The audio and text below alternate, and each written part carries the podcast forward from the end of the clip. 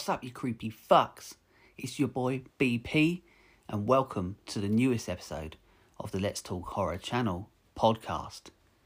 So, it's fucking Christmas on its way. We are knee deep in Christmas spirit and feelings, and we're nearly there.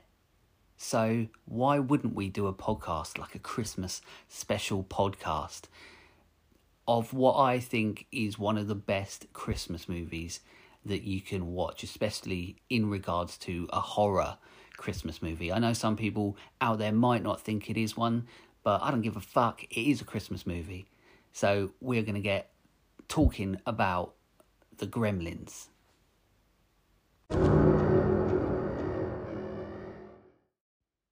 So, Gremlins, the classic thrill ride of slimy, ugly bastards out to ruin your Christmas and fuck up your workplace, with the exception of one super cute little bugger, who, if you think about it, he may be the worst one of them all. So let's talk about the classic Gremlins. Released in 1984, directed by the amazing Joe Dante, and of course presented to us by another legend, Mr. Steven I Do Fucking Everything Spielberg.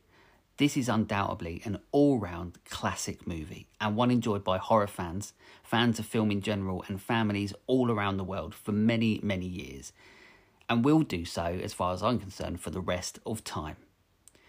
This was a film that was more technically advanced than seen at the time before and a film that cinematically looks, feels, and sounds the part from start to finish. It gives you all you could hope for in this beautifully dark and at sometimes horrific, but for the most part, family loved movie.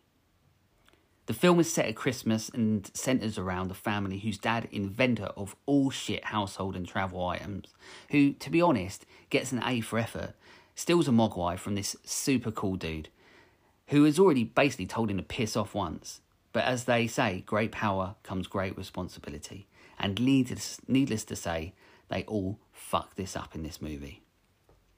We've got sexy boy Billy, and he falls in love with this little mogwai named Gizmo, who is cute as fuck, and is loved by all, including Corey Feldman, who once again is one of the most definitive movies of the 80s. I mean, this guy can literally die happy knowing that you know how many you know influential and incredible films he's been in and he probably walks around his house like dick swinging all day. I mean i know i would if i was corey the feldman feldman. But anyways at this point we know three rules to abide by. One never expose them to sunlight. Two never get them wet. Three never ever feed them after midnight. But guess what? That obviously doesn't fucking happen, does it?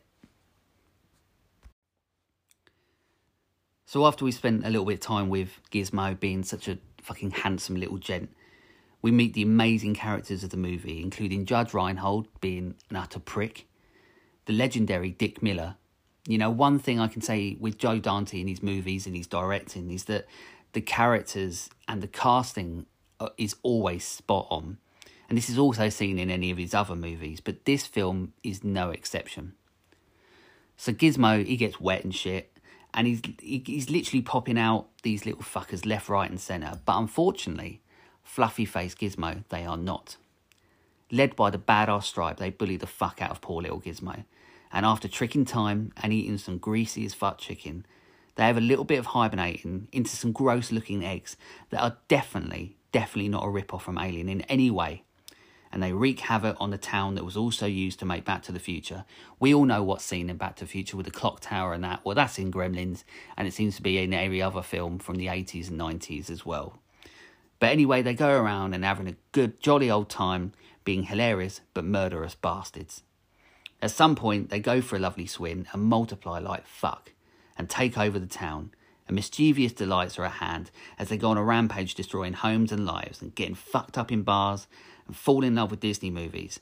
You know, it, it truly is a sight most eyes had never seen before back in 84.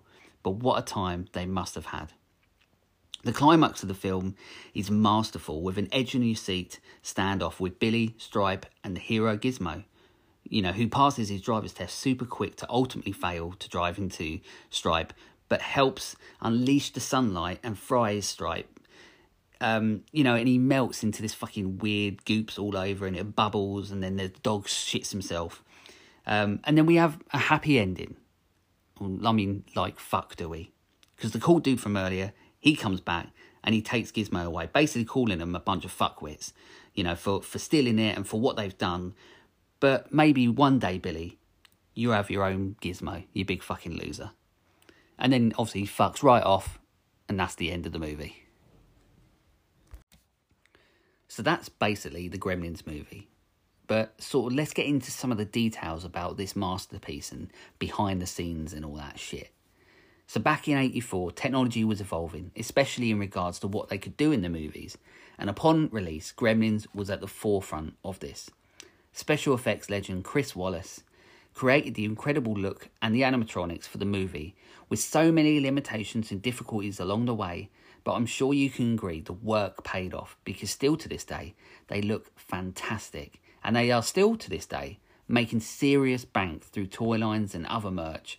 But in regards to the movie industry, help create the future of animatronics as we know them, and have been replicated in so many different films because of this monumental achievement. Joe Dante got the gig pretty much from his previous work on The Howling and The Twilight Zone, but after a slight lull in his career, the master, Mr. Spielberg himself, hired him anyways. And it's lucky he did, because like I mentioned earlier, his attention to making fully fleshed characters in the, in his movies, you know, that feel real in, you know, sort of some very real, well, unreal environments, has always been a strong point and really makes Gremlins a stronger film for it. He's also had to work hard keeping a lot of scenes in the movies, like the awkward Phoebe Cates scene that we all know what one I'm talking about, you know, when she's talking about her dead dad and so on. But you know, it's always a bit odd no matter how many times I see it. But he had to fight hard to keep that in. So I'm guessing whatever Joe Dante wants, he gets.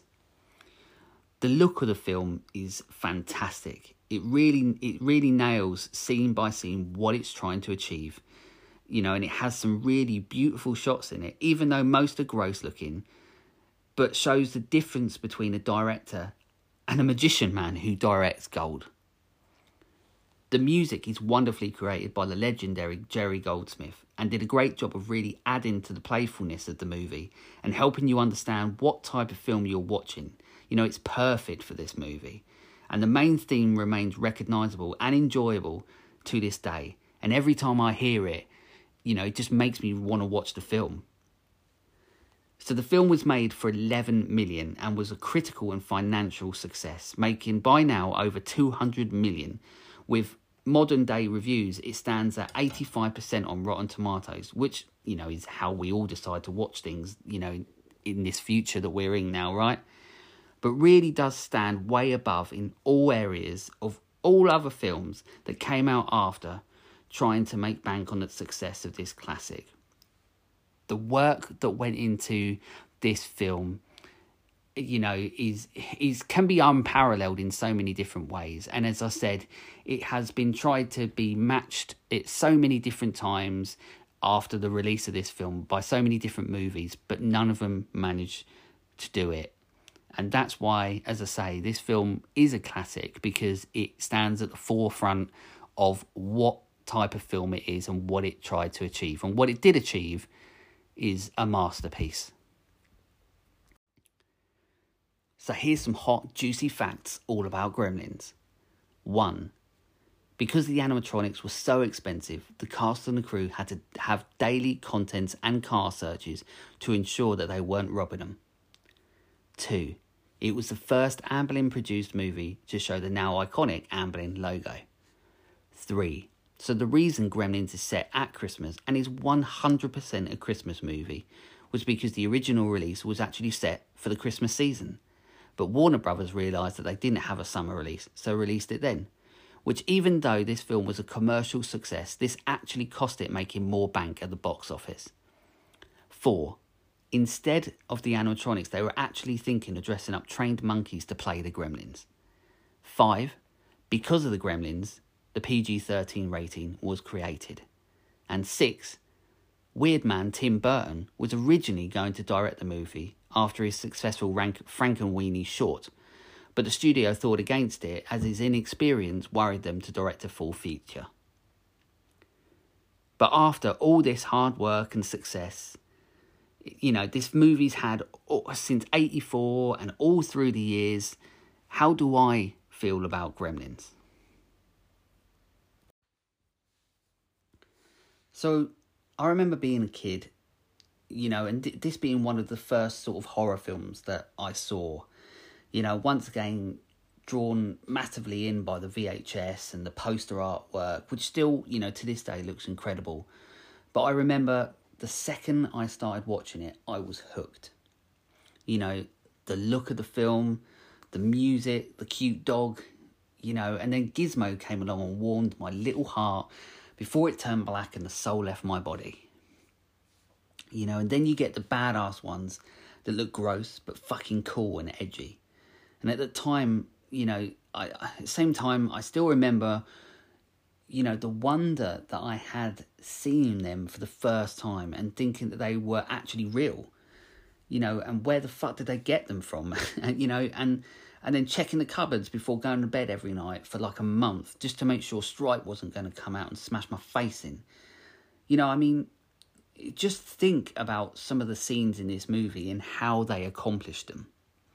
You know, you've got the hibernation eggs, you've got the kitchen disaster, where you know things are going everywhere and the you know the actors are interacting with these animatronics you know and it just looks flawless uh, you know you've got the snow white scene where they're all in the cinema and it, it's just such a fun scene with all the different types of gremlins that are there all the different characters that are given them you know and then for the best for me obviously in gremlins you've got the bar scene you know you've got like the smooth jazz one and the, the Ted Bundy esque one, you know, with the balaclava that goes to shoot Phoebe Cates and fucking like misses like mad, you know. And then you've also got obviously the classic Flasher one. You know, this scene for me is my favourite in the movie because of they let the Gremlins take over in so many times in this films, Uh, you know, at so many different points, and I'm so happy they did because you know there's so many different characters of of these gremlins that stand out and you get to see so many different types of them that it's just so much fun to watch you know they're just basically there to fuck shit up and you're along with the ride you know this film truly is a classic but i think it will go on forever being the film you know sort of, that will get passed down the family lines for generations like it did to me and like it is now for my daughter you know she loves this movie because it's like it's more like a family fun film with a dark undertone. There's a kid you don't really see because you're blinded by its brilliance. You know, my kid, as I say, loves this movie, and that's you know that makes me proud. But knowing that this film is still around and respected the way that it is, you know, still for me is what it deserves to be you know, and one thing I always remember as well is is all the merch which still continues to this day, and the foresight they had that Gizmo would become this money making cultural phenomenon. You know, that little bugger and the rest of the Gremlins gang had, you know, that they, it's all really paid off big time that they thought ahead about, you know, not changing him because obviously originally Gizmo was actually going to not you know, not be Gizmo. He was going to turn bad and turn into the Gremlins, you know, in their sort of final form. But they obviously thought against it, and you know, because they saw the dollar bills, you know, which leads me into, you know, the one last thing I want to talk about. So in this landmark movie universe of Gremlins, surely if you look at it, Gizmo, now he's the real villain. So this little bastard, he knows what the fuck is going on. You know, he knows the rules and he knows what happens if you break them. As far as I'm concerned, he's damaged goods. You know, you, if you see him in the movies, you know, every time shit goes down, he's like, you see the look on his eyes and he's like, oh, fuck, not this again. You know, he's locked up at the start of the film for a reason. You know, do we not question that? So when he gets out, you know, and he gets his chance, he makes no attempt to give a shit and stop all of this shit from happening. You know, I know at the end he saves the day. You know, he's going around in that car like he's the fucking like Kurgan from Highlander, you know, shouting, There can be only one. But if he gave a fuck, you know, and he didn't want this shit to happen, then if somebody tried to give him a glass of water or some food after midnight, he'd slap that shit out of their hands and tell them to get the fucking out of his face. But no, he wants to experience a human life, you know, for himself.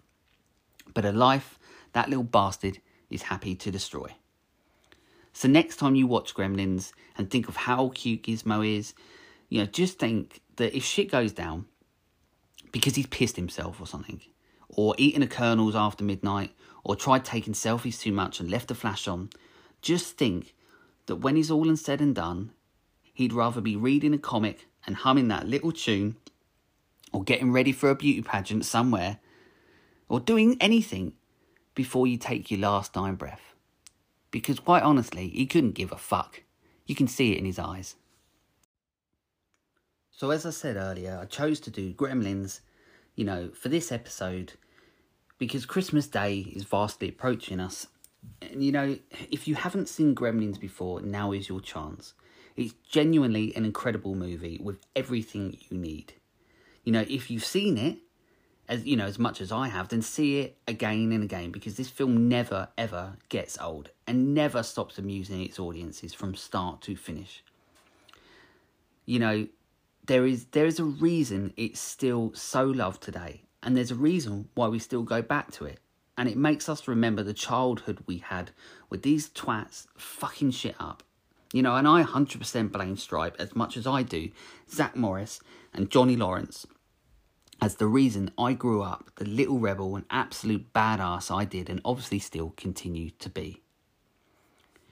You know, this film is a Christmas classic. And if you don't think it is a Christmas movie, then you need to get your fucking shit sorted out and, you know, get it to fuck together because it is. It is a Christmas movie. And just because it's not a family friendly, you know, sort of movie, uh, you know, it doesn't mean that it's not a Christmas movie because it is.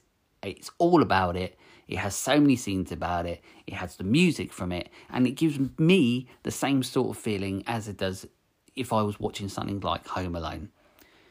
But if you take the whole Christmas side out of it, this film gives you everything. And as you can tell, I love it. And if I didn't, I wouldn't be doing a whole fucking podcast about it. But it is directed amazingly. The music works perfectly for it. The special effects are unlike anything I had seen back then, and they still look amazing now. And if they decide that they want to make a new Gremlins with all this fucking CGI shit, and you know they're going to look dead behind the eyes. Where the you know, like I said, the ones in these movies, you know, they look real, and when you're a kid, you genuinely think they are real. So, you know, you're thinking, where the fuck did they find them? Like I said, but it's just such a good movie. Taking the Christmas stuff, as I say, away from it, it is a masterpiece, and it is a really good gateway horror for for kids because there's not too much, but it's all fun you know, and so much of the horror elements are taken away in favour for just having a laugh. So, yeah, I love this movie, and this has always been one of the podcasts I wanted to do was about this film because it means so much to me, and I know through the conversations that I've had, it means so much to you all as well. So, as I say, you've got to see it again if you haven't, and I hope, and I'm sure it is, it's on so many of your lists.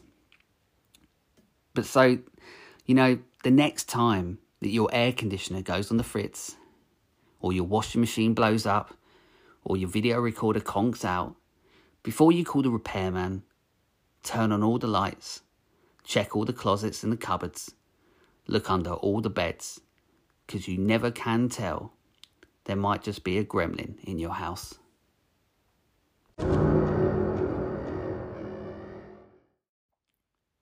So there you have it.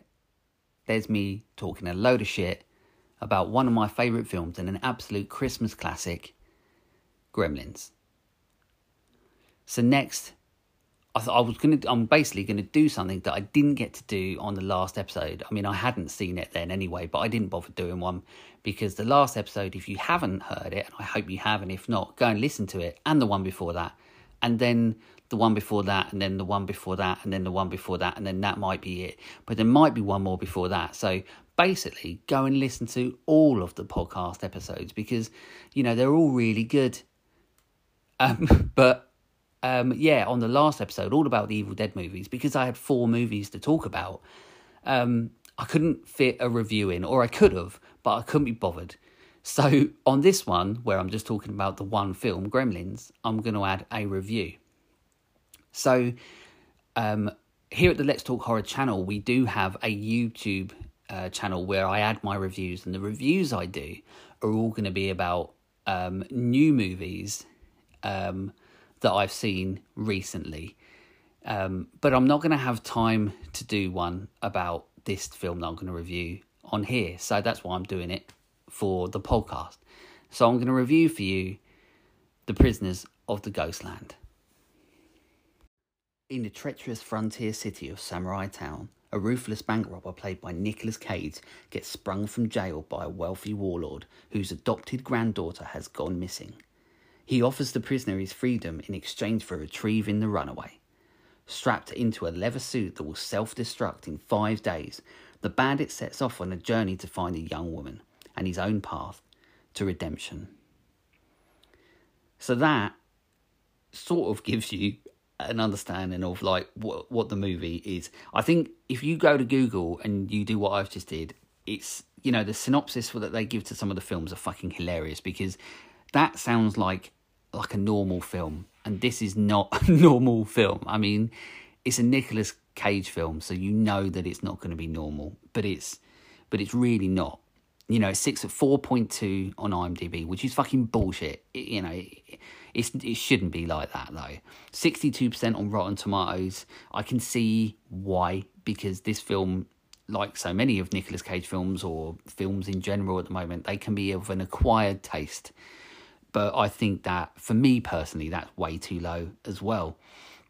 But as I say, going back to the synopsis, you know, where it says like, you know, uh, he, you know, offers the prisoner his freedom in exchange for retrieving the runaway. You know, there is so many underlining factors. Is in the fact that like it's the reason why she's a fucking runaway, because you know there's so much weird shit that goes on in this film that you know it doesn't really tell you that in this synopsis. And then the bit that makes me laugh is strapped into a leather suit that will self destruct in five days basically he's got explosion little things that are on his neck and his arms, like his elbows, and I don't know if there's on. I can't remember if it's on his knees, but they're on his balls. So basically, if he gets a boner, his ball explodes, and it's so fucking funny. And that happens. Like it's so funny. So when you read these things on Google, like if it's horror film synopsis and and you know and stuff, you know it, it's hilarious because it doesn't really give you an idea of what the film is, but it's a Nicolas Cage film,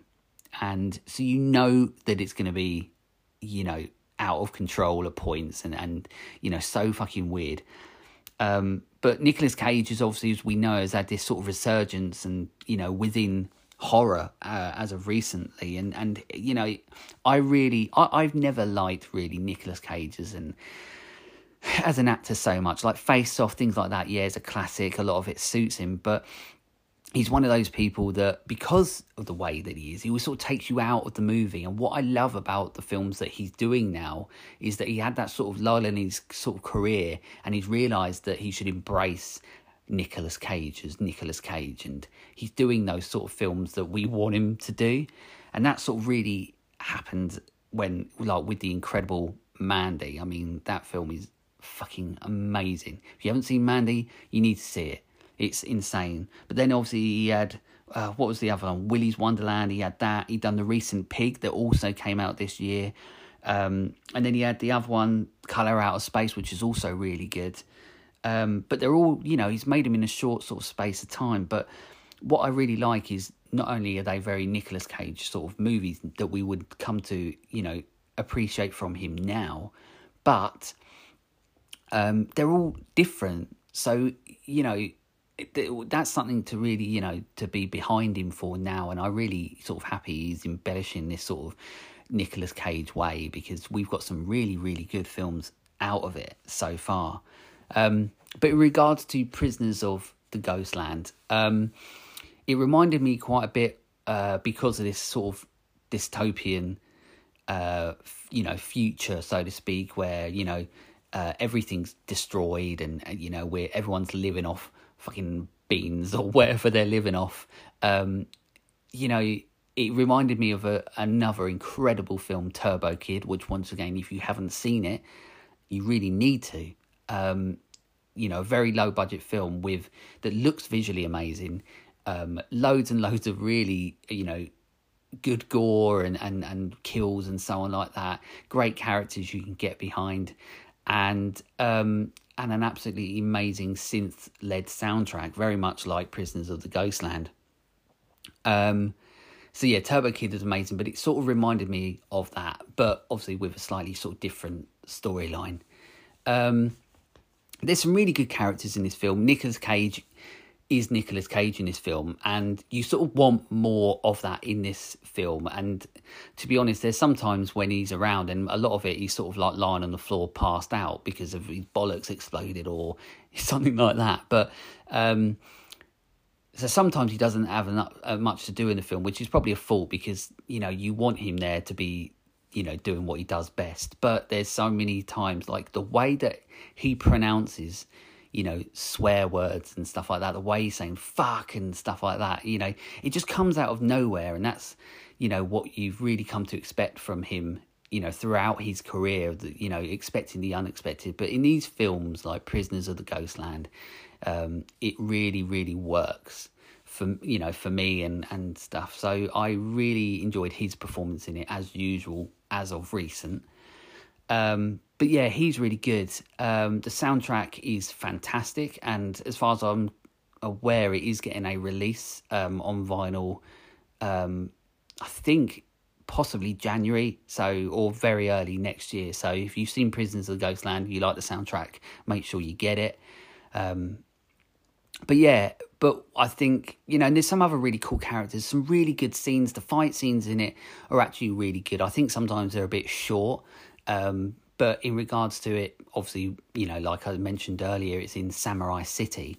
Um, there's a lot of samurais, so um, and there's like a main guy who's like you know up obviously being sort of like the good guy and as well, and helps Nicolas Cage in the film.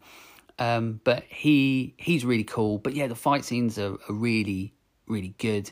Um, but for me, this is probably the for me the most visually stunning film of 2021. It is from the start to the end visually stunning. It's like one of the films that I like a type of cinematography that I like is sort of like old school David Finch and stuff where every shot of the film you could pause it and it looks like a photograph.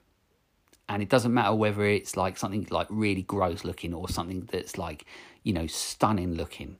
You know, that's what this film in so many scenes reminds me of. You know, the the director you know did such an amazing job of the look of the film that you know might have been a film that didn't have a massive budget because a lot of these films don't but it's the way that they achieved it and um, that's the big standout for me from this film and i know that doesn't really say much about whether the film's any good or not um, but it's visually stunning. So, as I say, this is probably the best looking film of 2021 for me.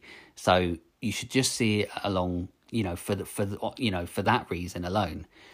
But as a film, I genuinely really enjoyed it. It deserves way more credit than what it gets because it is what it is and it knows what it's trying to achieve and what it is trying to be, and it knows it has Nicolas Cage at the wheel. You know, there's a bit where they give him like this like for you know for this dystopian time this you know super sort of car and he like sort of drives off in it and then like 30 seconds later he like in front of everyone he gets out of it and then gets on this like pink bike and rides off and you know, everybody's looking at him instead of thinking he's an idiot, they're like he's an absolute fucking badass. So it's oh, it's such a funny film in points, and that's all driven through Nicolas Cage's performance. So yeah, Prisoners of the Ghostland, visually stunning, really funny, really well driven by Nicolas Cage again. Fight scenes are really good, and an amazing soundtrack. Um, I think the reviews don't do it enough justice, but I do think that this type of film, like so many, um, you have to have that sort of way of looking at movies to enjoy it. You know, it's a very uh, creatively different type of film and tonally different type of film than you know than sort of the usual sort of action horrors that you might get out there. So yeah, I would definitely recommend Prisoners of the Ghostland.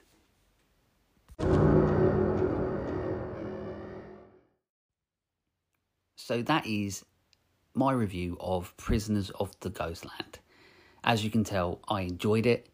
As I say, it's visually stunning, and I think you should watch it and make your own decision of the movie. If you think it's shit, you think it's shit. If you like it, which I hope you do, uh, then let me know so yeah, that's that's pretty much my review. But as usual on these podcasts, I like to talk about all the social media side.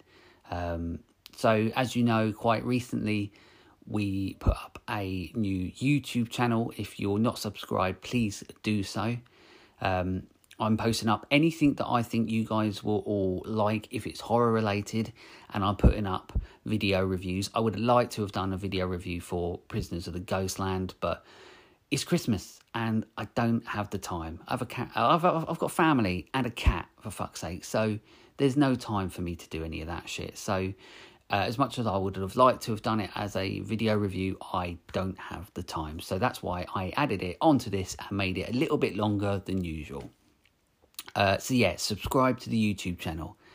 Um, and then the other big thing, which is what we use as our main platform really for updating you with all the information about the Let's Talk Horror channel is Instagram. I have so much fun on Instagram because of the uh, interactions I get to have with you all over the world talking about horror. One of the things I love doing is our monthly um, Instagram lives, which I will be doing um, this month still. Even though it's Christmas, I'm still going to do the Instagram live because the last one we had was so much fun, and somehow we got onto the topic of Home Alone, even though it's like a horror related um, podcast and, and channel. But we got on talking about Home Alone and how basically the Jigsaw is a grown up Kevin McAllister who never got out of wanting to torture people so much and obviously you know got got ill and so on. And i said like how amazing in store would it be that if you zoom in on like the medical records that he has when you find out you know jigsaw's ill if it said like kevin mcallister like how funny would that be if it turned out that that was like an easter egg that it was him? But yeah it just took a it keeps on taking a massive turn these instagram lives that i really enjoy. I love answering your questions. I love having conversations with all these amazing horror fans. Um, so if you haven't joined in on one, make sure you do. And as I say, I will be doing one this month as well. But one of the big things that we always do on Let's Talk Horror, um, and one of the things I really enjoy because I, I personally enjoy hearing them, is that we do a segment called Your First Time. And that is where I ask you to give me your stories of your first time watching or you know, relating to anything that was your first time with a horror movie. Um, so I've got some of those responses here. So to start us off, uh, we got a message from Dead Meat Pete. If you haven't heard of Dead Meat Pete before on Instagram, uh, you can follow them on there. But what they are is it's sort of like a story based podcast all sort of horror and fiction. I am sort of two episodes in. There's been two episodes so far, um, and I'm really enjoying it. So I'm looking forward to a third. But anyway, they were nice enough to share their first um, time that they can remember with a horror, uh, and they put um, the Cat's Eye movie and said the little goblin guy had them sleeping in their parents' room for months. Um, yeah, I mean, you know, cat's eyes probably pretty freaky, and goblins. So I can understand where you're coming from. But once again, you know, I love hearing these stories because, you know, the the horror is, you know, horror films are the ones that you remember, and they're the ones that you remember from childhood, and they are sort of these memories are the reasons as to why we grow up hating horror and have a fear for them, or we grow up enjoying them and continue to watch them and continue to enjoy them. Um, and watching them young, I think, does help you along that journey, or you can just flat out fucking hate them and never want to see them again. So, yeah, that was our little sort of um, memory, first memory that we got from Dead Meat Pete. Um, we also got one from Vaughan Strosity. Also, I'm awful at um, pronouncing people's Instagram names and anything like that, so I'm sorry if I do get it wrong. Um, but Vaughan Strosity, they put that they uh, accidentally found Jeepers Creepers on Sky Movies back in the day and uh, getting the life scared out of the little me. Yeah, Jeepers Creepers is a good film, and I can definitely see where it's like a you know one of those sort of old school monster movies in a way. Um, I can definitely see why um, people would be freaked out as a kid uh, watching those. Um, and then we've also got from uh, Anastasia from Horror versus Reality. Um, they've put that my first horror memory is watching a VHS bootleg of Sam Raimi's short film where he kills the Pillsbury Doughboy and the hamburger um, helper glove. Um, it was with my dad. I was around three or four. So one, that's crazy young, and it's and it's mad that you've got a memory at three or four years old. Um, but I mean, I do as well. So you know, I'm not saying anything there. But once again, horror stays with you and you remember it. Um, and what better memory to have from that young is Sam Raimi um, scaring everyone to sleep. Um, and then the last one uh, that I've got for just for this podcast as well. Um, so we got Hey Zeeble from Spaceman and the Doll podcast. Uh, make sure you go and check them out. My first time was Scream. I must have been eight or nine, uh, and I watched it, and it was fa- and I was fascinated by it. Uh, I didn't understand any of the references, but over the years, I've seen all the fi- films Scream referenced, and Scream has become one of my favourite franchises uh, in horror history and the horror genre. Um, and I can absolutely 100% see why. Um, I wasn't a kid, I was like in my teens when I saw Scream, but it still had a massive impact. So, yeah, um, I can see why. And as I say, thank you all to those people and for anyone else that sent me the messages or left a comment of their first time. And if you want to be in the next podcast um, for your first time, then I will let you know and I will update everybody on Instagram as I always do as to when we're going to be recording next and when you can put your sort of entries in, so to speak, so I can give you a shout out and speak about your channel and speak about your first experiences with horror. Because, like I say, I, I do this bit for me because I, in real life, love having these conversations with people about their first experiences with a horror film. So, yeah, Instagram wise, that's where everything goes in regards to our main process of this horror world content. Um, I love it. I love, you know, all the interactions I'm having, and we're coming up to nearly a thousand followers, which is amazing. But what I really, really, really need is for all of you, nearly thousand followers, and all the people that actually listen to this podcast. And if you do, and you listen to it all the way through, you know, you incredible people that do that for me. Um, I really want to you know make all this worth it i want to expand it i as usual and as i've said for the start i want let's talk horror channel to be more than just this you know i want it to be led by you guys as well as much as i can i want you all to have as much influence on what i do on this as much as we can together because i love doing this but i'm just a fan and I like to sit here and give you my opinions on these movies, and I love to hear yours. But it's really important that I am able to do that and keep this going. So you'll need to give me a reason to keep going and keep doing it. And playing your part really is promoting me and let's talk horror as much as you can as well. And recently I've been having amazing conversations with people and they've been putting so so much nice messages up um, about the podcasts and you know well this podcast and so on that are, I've been very grateful um, but we just need to do everything we can um, to to get people listening really and uh, I'll keep doing them because I love it and I hope you enjoy listening to my passion for these movies so yeah, subscribe to the YouTube channel, um, subscribe to the podcast, go to our Instagram page, um, and you can find everything content, updates, and all that sort of stuff.